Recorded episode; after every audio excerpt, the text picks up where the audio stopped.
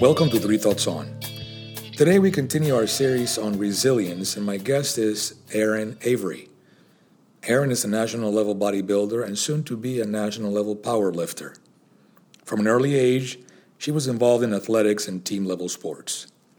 While playing volleyball in college, she found her passion inside the gym instead of at the court.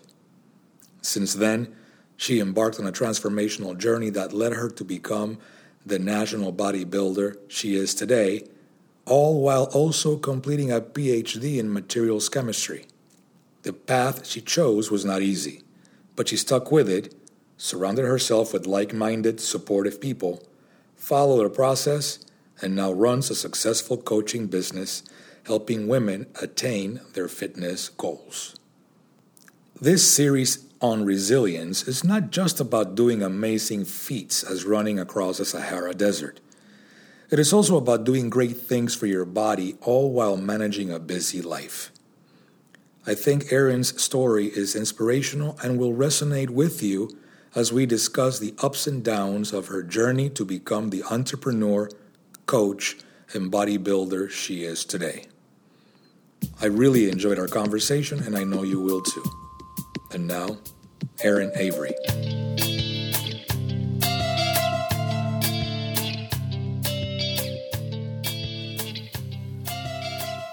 Welcome to Three Thoughts On. Today we continue this series on resilience, and my guest today is Airin Avery. Airin, how are you today? I'm doing great. Super happy to be here. Thanks for having me. Well, thank you so much for accepting my invitation. It was, it was, I was very happy, pleasantly happy that you accepted to be here on my podcast. It's nice to meet you um, uh, online through the magic of of technology. Uh, before we get started on your journey and and and your current life, can you take a couple of minutes and tell us a little bit about you and and how did you get to do something that you love so much? Yeah, definitely. So, I mean, for me, my fitness journey. I mean, I've always been an athlete just growing up. Like, I always played sports in high school, sports in middle school, all of that. I played field hockey, softball, track, you name it. So I was always an athlete. Um, volleyball was my main sport. And then when I got to college, that's really when things kind of kicked off. So I was recruited to play volleyball at Oneonta, so SUNY Oneonta, which is a smaller school. It's just D3 in New York. And I was recruited. I just walked on the team, got a spot. And then that kind of started my fitness journey. And so when I first started playing volleyball, I sat the bench and I sat the bench hard. I think I got maybe one game of playtime my first season, um, as most freshmen do, and I'm sure a lot of other freshmen can relate to that. So for me, I just I really wanted to get on the court. I really wanted to earn my playtime, and so what I ended up doing was just pouring a lot of myself into the gym so I could get stronger, so I could get faster, so I could jump higher, just be overall a more competitive volleyball player. And to be honest, at first, I absolutely hated the gym. Like I I didn't want to get big, I didn't want to get bulky, you know, like I had these ideas of women bodybuilders as being just like these big mass monsters and I didn't want that. I wanted to maintain like a nice cute little feminine physique um, and just earn my playtime on the court. But the thing is, and what happened over time is the more that I was in the gym and the more that I learned what my body was capable of, and like when I started hitting all these new PRs, I just fell in love with it.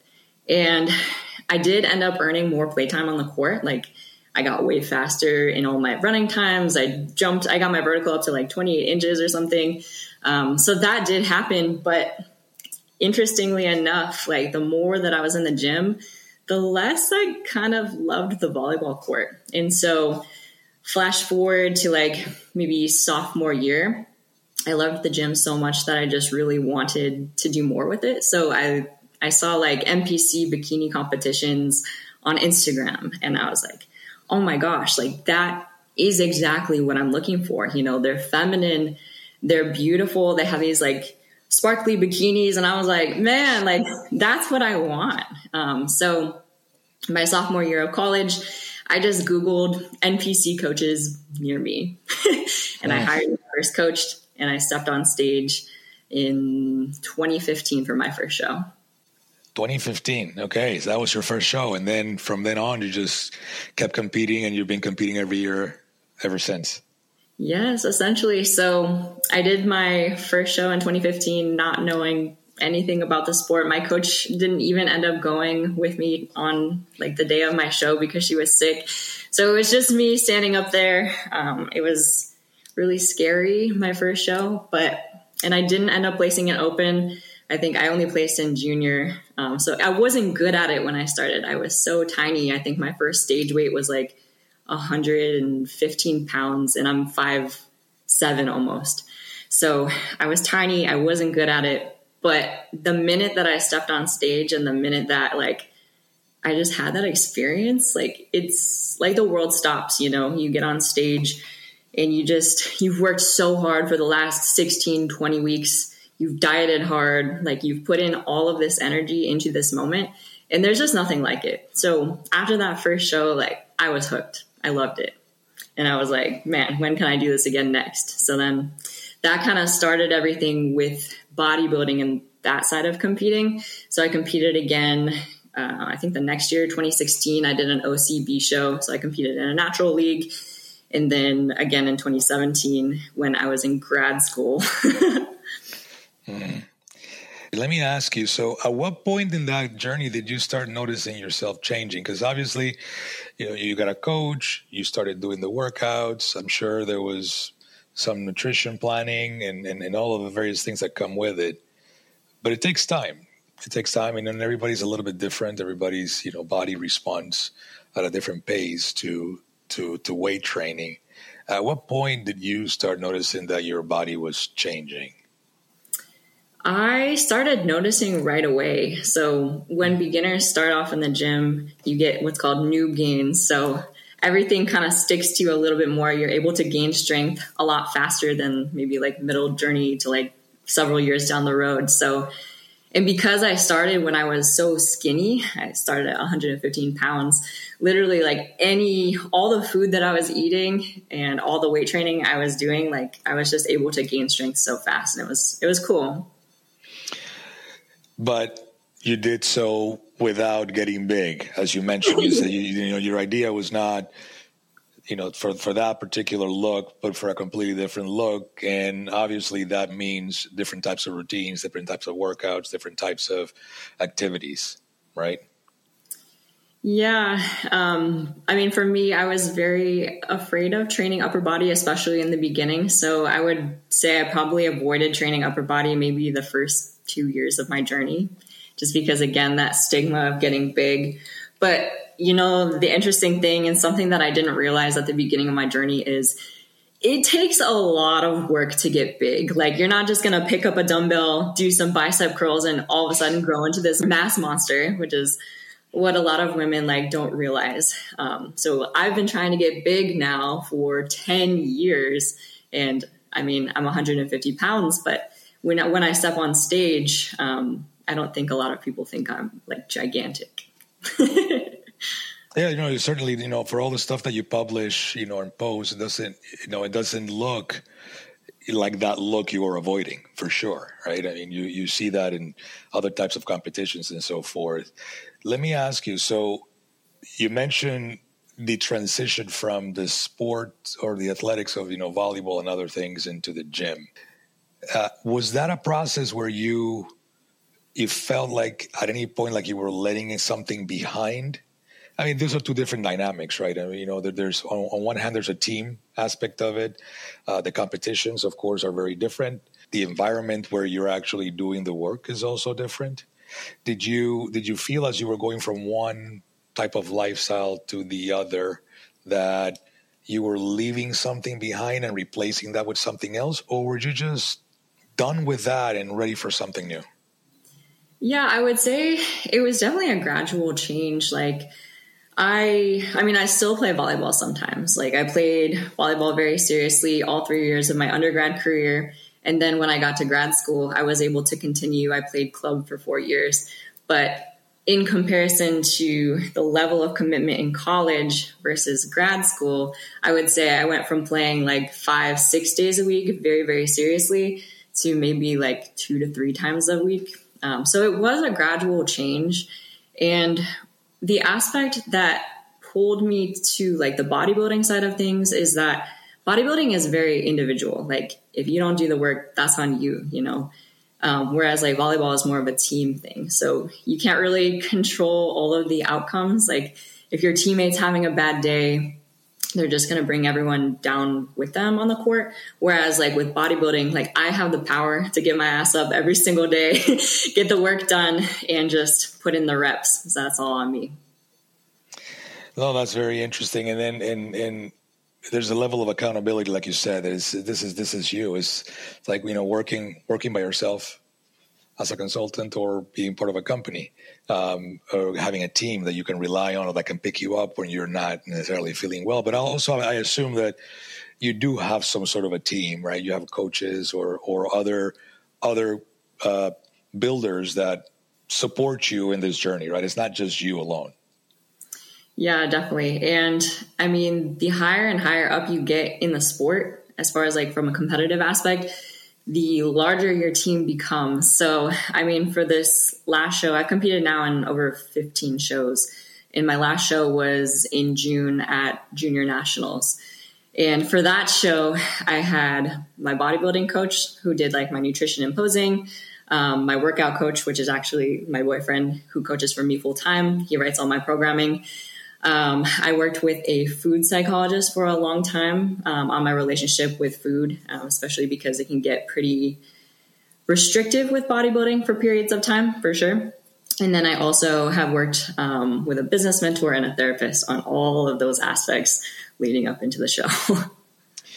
so it takes a lot of a lot of time, a lot of effort, a lot of different disciplines, and I think that I think one of the things that I wanted to touch on you know, reviewing, you know, the, the materials that you have on your website, there's a lot of moving parts in getting the results that you've been able to attain. Uh, in those, like you said before, it takes time for the muscles actually to to grow in a way that's notable, noticeable, uh, in a meaningful way, which means an enormous amount, enormous amounts of discipline. Um, how do you do that while balancing? You have a relationship. You mentioned you have your boyfriend. Uh, you were in grad school. I think you've already completed your PhD, yep. right? So, which I, I've been that path. Uh, that's that's no joke. You know, grad school is uh, is very demanding. So you got you got grad school going on. Uh, you got a relationship that you want to nurture. Uh, you got uh, things that you have to do outside of everything, and then you have all the training and then the competition. How do you go about doing all that and maintaining balance? Yeah. Um, so, I mean, I'll just start off by talking about my experience in grad school because I think that's what most people relate to is how did you do all these things at the same time while getting a PhD? So, I mean, for that, I think progress over perfection is the biggest thing that I would say. Like, obviously, not every day is going to be perfect. You're not going to be able to get to the gym on days where you're running experiments in the lab that are taking like 14 straight hours. Um, you have to plan ahead like crazy. When I was in grad school, my entire life was logged out in Google Calendar every single day, like down to my 15 minute breaks, my lunch breaks, five meals a day. um, because that's how rigid you have to be if you want to be able to be competitive in bodybuilding while doing a PhD because there's just so much that goes into both. Um, yeah, so my my Google Calendar was crazy. so now the PhD is over. So you've kind of regained a portion of your life. What have you done with that time that before was quite blocked off? That has also been a very big adjustment. So now that I am out of grad school, I run my own business with coaching. That's what I do full time. I do coaching and social media. And so that has brought on a lot of struggles in itself because you would think, oh, now that you have freed up all of these hours from doing your PhD, you have like all the time in the world to do what you need to do. But the issue now becomes nobody is on top of you telling you when to get to class, like when to do your homework. You know, now you're the own boss. You're your own boss of all of the time. And so you have to be disciplined in your own way because it's easy to just sleep in until 10 a.m. be like, oh yeah, I can, I can do, I can write that program later today, or I can just take a nap and, you know, work till midnight. So you have to be a lot more rigid in your own way. Otherwise, um, you're not going to do very good in business. no, absolutely. Absolutely. So let, let's go back to, um, one of the things that I want to touch on is there's a lot of myths associated with the work that you're doing. Uh, or, or for that matter, the life of an athlete. You know, people see the results, people see the end, right? They don't see the, you know, the entirety of the process. They don't see the ten years, you know, the fifteen years, you know, everything that you've been that you've been doing to get to this point. How has that journey been? Because the myth is, is oh, well, it's an uphill battle, um, or the myth is, well, maybe it's not that difficult. Oh well you just have good genetics right? Good genes right? Mm-hmm. uh, you just have a good team.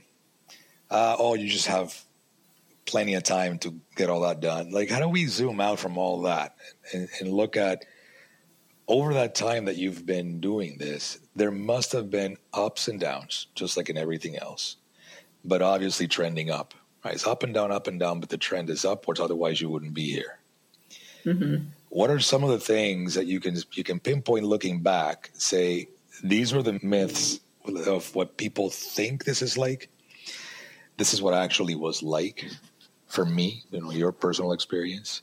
And this is what i had to do to overcome that which is what the resilience aspect of the conversation comes in. Like how do you to do something like this for that long and and, and hopefully longer there's got to be an element of resolve and will and grit right?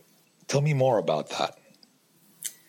Yeah, so there's two things that come to mind immediately. So one is going to be like my start in grad school and kind of how people view athletics when you're in a chemistry program. So um, when I first got into chemistry, and I think I was in my first year, um, people were talking smack, and one of these girls said like, oh, how can she look like that and be good at chemistry? She must have done something else to get in here.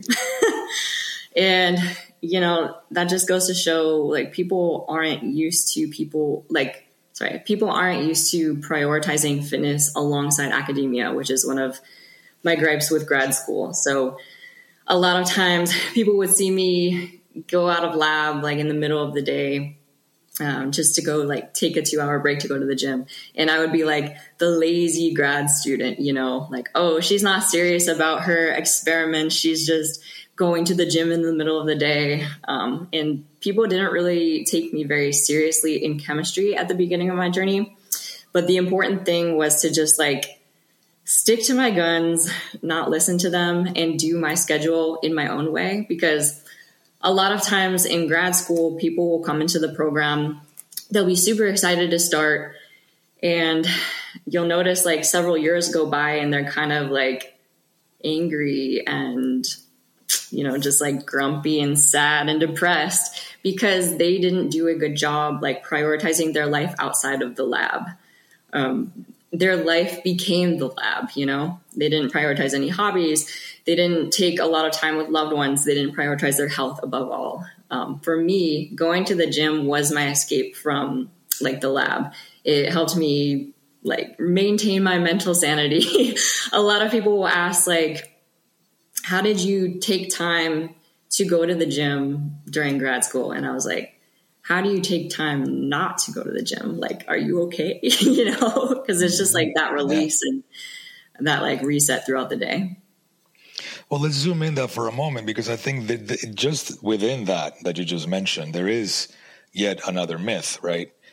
How much time do you actually need at the gym to get the results that you seek for the particular program you're on?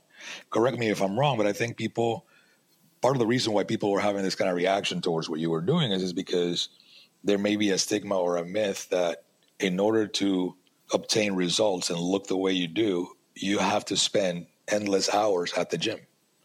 Mm-hmm. And more and more we see that that's not the case. Is, is that you know your experience as well? Yeah, I couldn't agree more. Um, to give you some perspective, right now, I only currently train four days a week for about an hour a session. And that's like a, I mean, I'm a national level bodybuilder and soon to be national level, level uh, power lifter. So that's all the time that I spend in the gym. And people have this idea that you have to be in the gym grinding six days a week for two hour sessions to look amazing. But if you're smart with your programming, like if your programming is structured, you're running progressions, you're training through full range of motion, getting that tension in, training to the intensity that you need to be um, close enough to failure, you would be surprised. It only takes three to five exercises a session, four days a week to really just get good results. And this is something I preach with my clients all the time. Like we have people who come in, they're nurses, they're students. They don't have time to spend six out or six days a week in the gym. You know, they have lives, they have loved ones, they have kids that they have to take care of. Um, so getting people to grasp this concept of it doesn't take as much time as you think is like a large goal of what we do at She Lifts Academy. Do you think it's it, it makes a difference when you say it doesn't take as much time as you think, uh, is that statement more true when you're in a maintenance program than if you're in a growth program, or it doesn't matter either way? Yeah, so obviously there are levels, and I'll just use bodybuilding for this example. So, I mean, if you're growing or maintaining, it does, I would say, take a lot less effort from like life stress kind of side of things because you're you're only really paying attention to the work you're doing in the gym. So if you spend one hour a session four days a week, that's enough to maintain and grow your physique. And if you're eating good, sleeping good, making sure your stress is managed, you can definitely make progress there.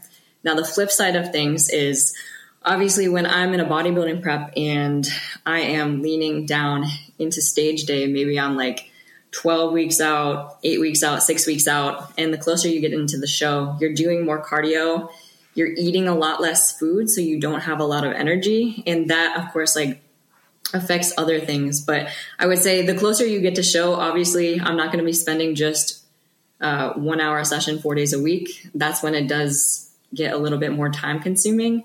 But again, it's only for short periods of time when I am close to like the stage. Okay. Let's talk about some of the setbacks. You know, what kind of setbacks have you had? I mean, have you had have you experienced injuries? You know, along the way, which, are, of course, you know, are very common. And, and how did you go? How do you deal with those?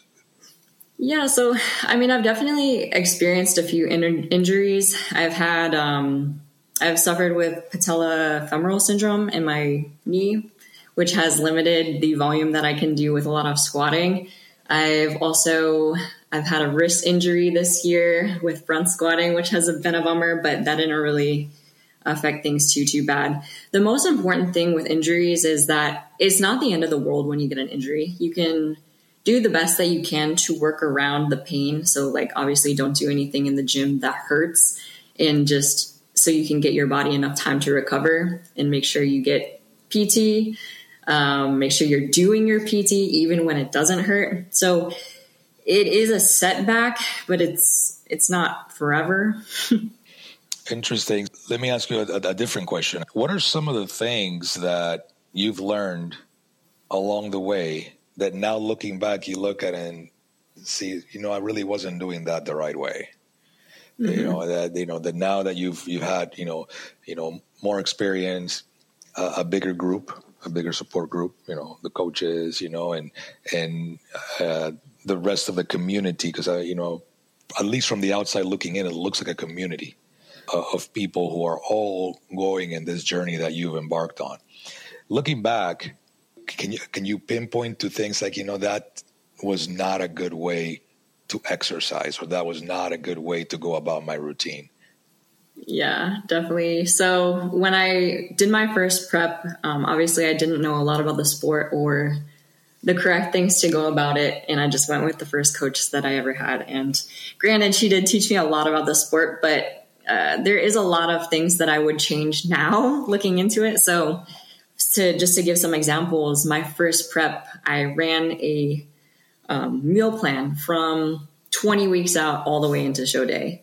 And that meal plan was super restrictive because I didn't know any better. I was just eating like chicken and broccoli for six meals a day because this is what the bodybuilders do. You know, that's how they get their results. I was doing like insane amounts of cardio. I was in the gym six days a week doing like 10 exercises a session, supersets out the wazoo. so it was just very much this mindset of work hard and work even harder to get those results. But now like my perspective on at least prepping for shows has changed like so drastically. Now I count macros. Now I realize that you don't have to eat in a huge, huge deficit to get super shredded. Um, like more so, it's better if you do things gradually. So, to give some number examples, last prep, I finished my growing phase maintaining around 2,400 calories. And to move into deficit, we then moved to like 2100 calories. Sat a few weeks there until I lost some weight and then moved again to like 1900 calories. And we stayed at 1900 calories for like maybe eight straight weeks and just until my body stopped responding to that deficit and then we dropped again. So it doesn't have to be like, oh, one day you're eating 2400 calories and then, oh, you're on prep. Now you eat 800 calories it's very gradual and stepwise. And you can also have a lot of variation when it comes to your food. You don't have to be on this strict, rigid meal plan eating chicken and broccoli for six meals a day. Nobody's supposed to eat chicken and broccoli for six meals a day. um, so just like knowing that it's okay to have a piece of cake here and there on prep as long as it fits your macros.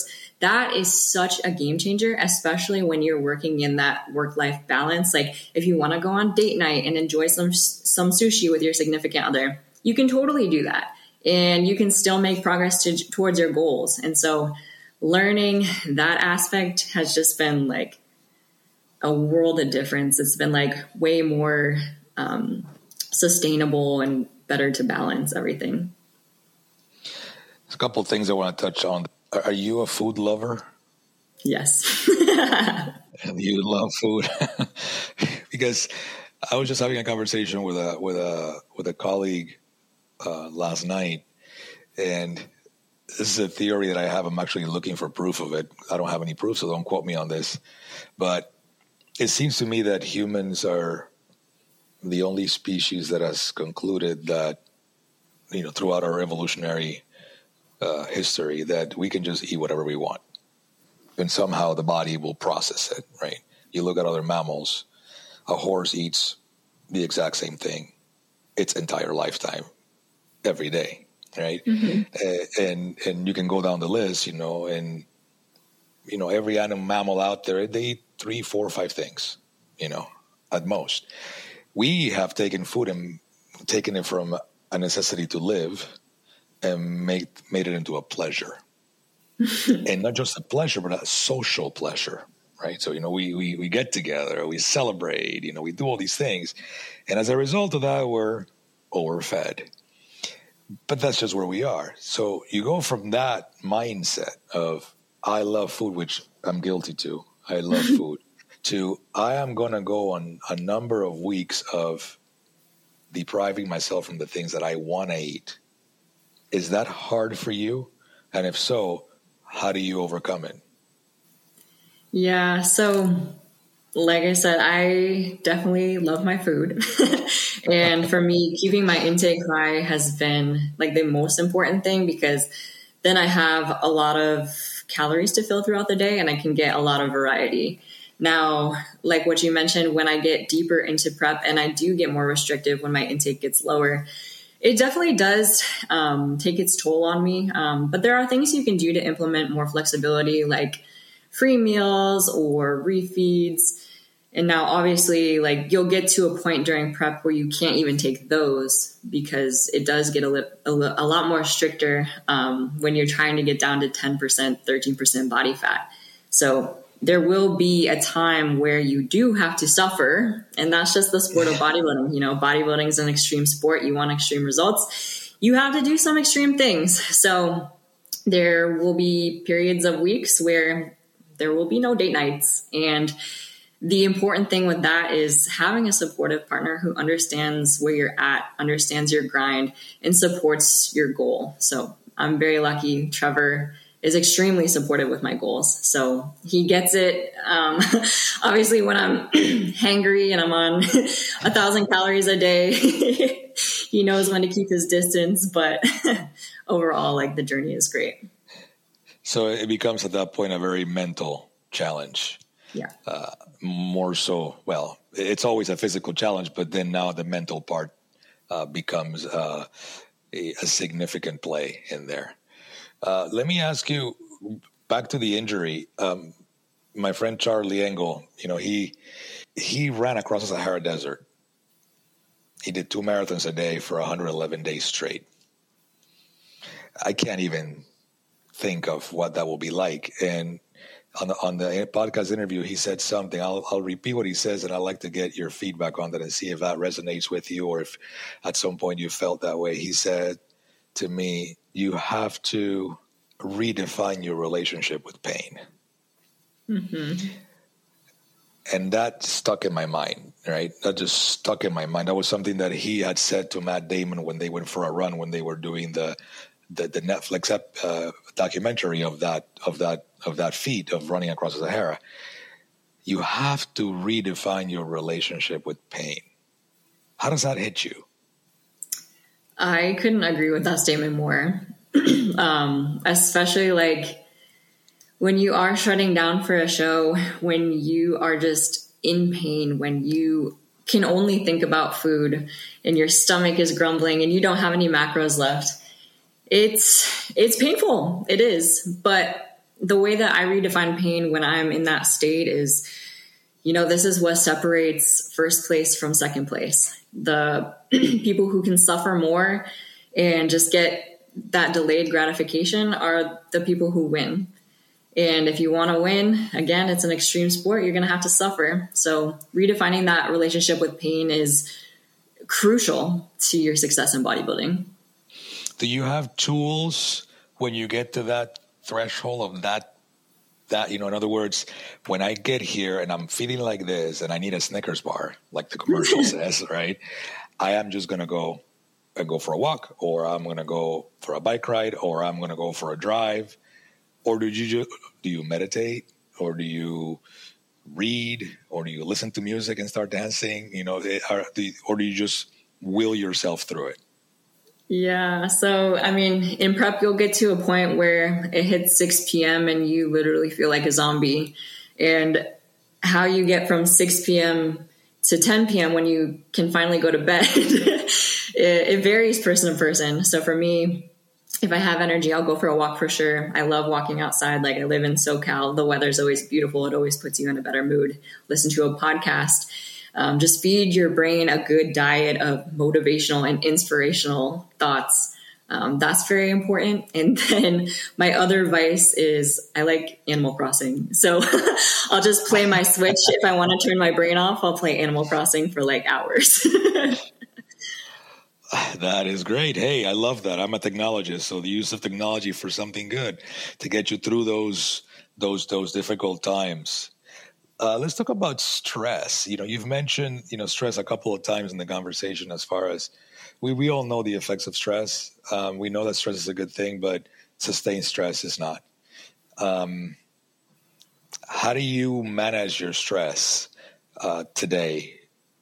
and and where does this stress come from for you when you you know you seem to have a very regimented life you know you have a lot of things you're doing like you said you you you're it you know you, are the one that has to work out you're the one that has to run your business you're the one who has to do all these different things you know you don't you, you don't have a team to delegate things to you can't delegate the workouts right mm-hmm. um, it, eh, when you have a life like that right if we just remove the Instagram? You know, it's like where does the stress come from and how do you manage it?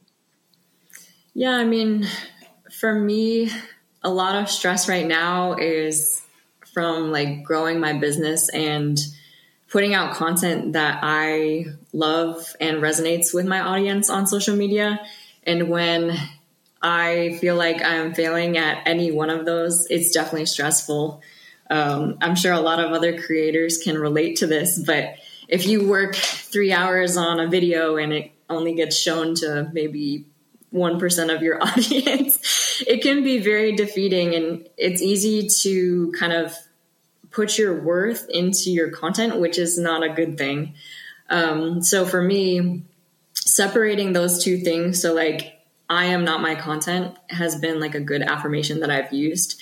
Um, and just realizing like, even if my audience isn't going to see it, I still need to put out things that I love and things that I think will help other people because I've been doing social media now for 10 years. Um, I started posting at the beginning of my journey, and at first it was really uncomfortable. You know, I would get feedback on my lifts from people I didn't want feedback on. They would tell me, like, oh, your form sucks. Like, why are you doing that? Like, I could lift that, and I'm a 10 year old boy, like, whatever people you on the in the comments on YouTube. But yeah, the most important thing is just to align your message with what you believe in and not get too concerned in like the views and the likes um, just putting out things you love and then the other thing like with stress management is just um, compartmentalizing so working for me usually i work like 8 to 5 and making sure that at 5 p.m. I am off the clock. I am not thinking about work.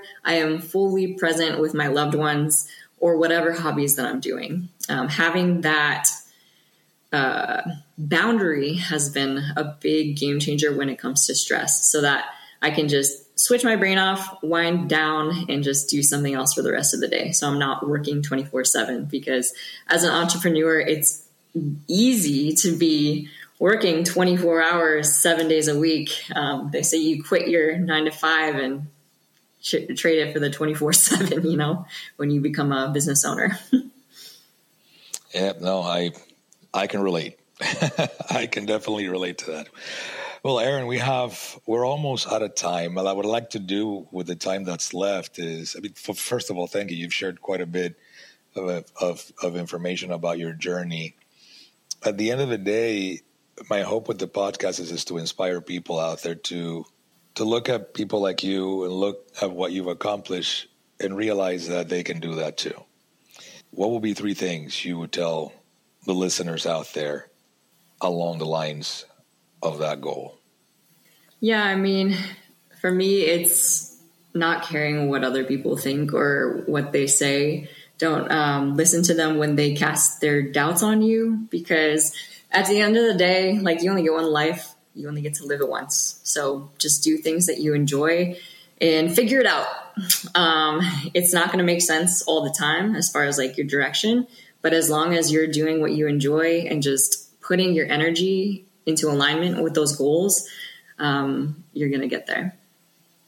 Well, great. Well, thank you so much for. Uh, oh, and actually, where where can people find you? Yeah, so I am on almost all social platforms now. I'm on Instagram, TikTok, and YouTube at Airin underscore Avery. So A I R I N underscore A V E R Y. Excellent. Well, Airin, thank you so much for making the time. I know it's Friday. Um, and I'm sure it's as beautiful in Irvine or where, where in South Cal you are? Is in Irvine? Yep, as it is in Lake Nona, Orlando here. So, uh, thank you very much for making the time. Thank you for what you're doing. You are truly an inspiration. My daughter follows you. Oh. So, uh, and uh, I wish that you have a wonderful weekend. Thank you for making the time for us. Yeah, of course. Thank you so much for having me.